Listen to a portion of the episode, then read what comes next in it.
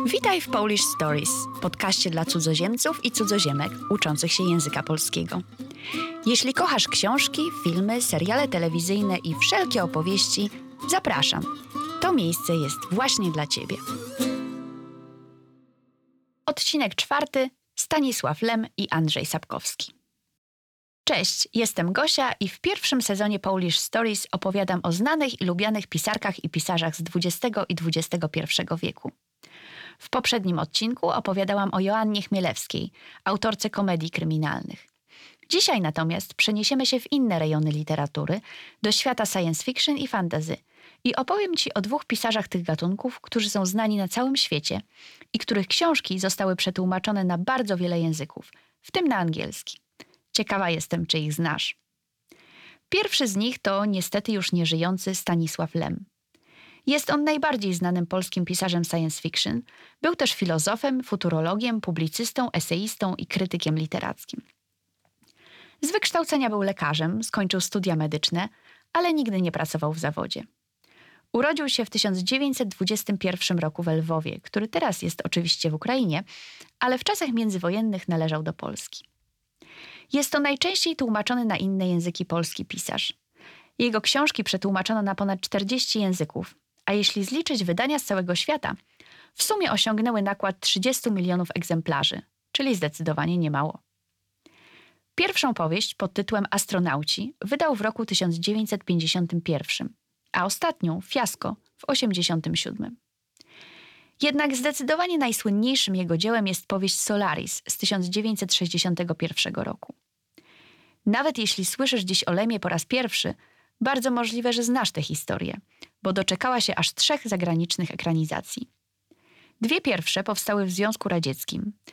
Reżyserem drugiej z nich był Andrzej Tarkowski, a film był nominowany do Złotej Palmy w Cannes w 1972 roku. Natomiast filmem, który prawdopodobnie znasz, jest ekranizacja z 2002 roku. Solaris Stevena Soderberga z George'em Clooneyem w roli głównej. Brzmi znajomo? Tę historię stworzył właśnie Stanisław Lem. Jednak nie był zachwycony efektem. Uważał, że twórcy filmu uprościli i spłycili jego opowieść i jej przesłanie. Mimo światowej popularności, odbiór twórczości Lema był generalnie dość trudny. Jego książki były zbyt filozoficzne i naukowe, jak na gusta przeciętnych odbiorców science fiction. Naukowcy z kolei uważali, że pisanie powieści zamiast rozpraw naukowych jest niepoważne. Tym, co odróżniało Lema od innych, nawet popularnych polskich pisarzy z czasów komunizmu, było to, że w latach 70. większość jego książek przetłumaczono na język angielski.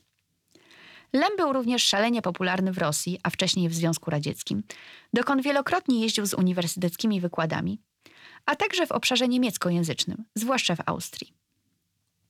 Co ciekawe, mimo że Stanisław Lem miał bardzo złe zdanie o literaturze science fiction ze Stanów Zjednoczonych, uważał ją za bezmyślną, prostacką i pisaną dla pieniędzy, został członkiem honorowym Science Fiction Writers of America. O Lemie można by mówić w nieskończoność, bo to szalenie barwny człowiek, który przeżył długie życie. Zmarł w 2006 roku w wieku 85 lat. Bardzo polecam artykuł o nim w polskiej Wikipedii. Jest bardzo dokładny i rzetelnie napisany. W ogóle polecam Wikipedię do nauki polskiego. Jest ona bardzo rozległa. Kiedy nagrywam ten podcast w grudniu 2022 roku, polski jest jedenastym językiem, jeśli chodzi o liczbę artykułów w Wikipedii. Spośród 318 wszystkich języków, w których Wikipedia funkcjonuje. A dla porównania, jeśli chodzi o liczbę osób posługujących się polskim na świecie, spośród wszystkich języków jesteśmy na 43 miejscu. Tak więc, jeśli chcesz coś przeczytać w Wikipedii, może zrobisz to po polsku. Na koniec jeszcze jedna ciekawostka o Stanisławie Lemie. Był poliglotą. Oprócz polskiego znał niemiecki, francuski, ukraiński, rosyjski, łacinę i angielski. Tego ostatniego nauczył się samodzielnie. A pamiętajmy, że były to czasy bez internetu, a w Polsce również bez dostępu do zagranicznych stacji telewizyjnych i radiowych. Więc choć dobrze czytał i pisał, jego wymowa, jak sam twierdził, była daleka od doskonałości. Drugim pisarzem, o którym Ci dzisiaj opowiem, jest Andrzej Sapkowski. Bardzo możliwe, że jego bohaterów również znasz z filmowych adaptacji. Sapkowski jest autorem raczej fantazy niż science fiction i drugim polemie najczęściej tłumaczonym na inne języki polskim autorem tego typu literatury. Najsłynniejszą postacią wymyśloną przez Andrzeja Sapkowskiego jest Wiedźmin. całkiem możliwe, że znasz go w angielskiej wersji The Witcher. Mam rację? Wiedźmin Geralt z Rivii po raz pierwszy pojawił się w opowiadaniach publikowanych w piśmie Fantastyka od końca lat 80., a później został bohaterem całej sagi wiedźmińskiej, składającej się z pięciu powieści. Sapkowski powiedział kiedyś w wywiadzie, że stworzył postać Geralta na prośbę swojego syna Krzysztofa, który uwielbiał opowiadania fantazy i poprosił ojca, żeby ten napisał coś w tym gatunku. Syn Sapkowskiego niestety już nie żyje. Zmarł kilka lat temu w wieku 47 lat. Andrzej Sapkowski napisał też wiele innych książek i opowiadań, które nie dzieją się już w uniwersum Wiedźmina. Ale to właśnie Geralt z Rivii, królewna Ciri, czarodziejka Yennefer i inne postacie z tego świata najbardziej kojarzą się z twórczością tego autora. Na podstawie sagi o Wiedźminie powstała znana na całym świecie gra komputerowa, stworzona przez polskie studio CD Projekt, a w 2019 roku Netflix zrealizował serialową ekranizację powieści.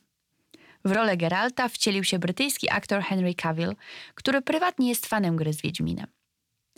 Książki Sapkowskiego zostały przetłumaczone na niemal 20 języków, ale prawie wszystkie to języki europejskie. Jedynym językiem spoza Europy, w jakim można przeczytać sagę o Wiedźminie, jest chiński. I to już wszystko na dzisiaj. W następnym odcinku rozstaniemy się już z czarownikami i obcymi i porozmawiamy o literaturze, która trochę bardziej trzyma się rzeczywistości. Chociaż różnie to bywa. Dziękuję, że tu ze mną jesteś i mam nadzieję, że zostaniesz na dłużej.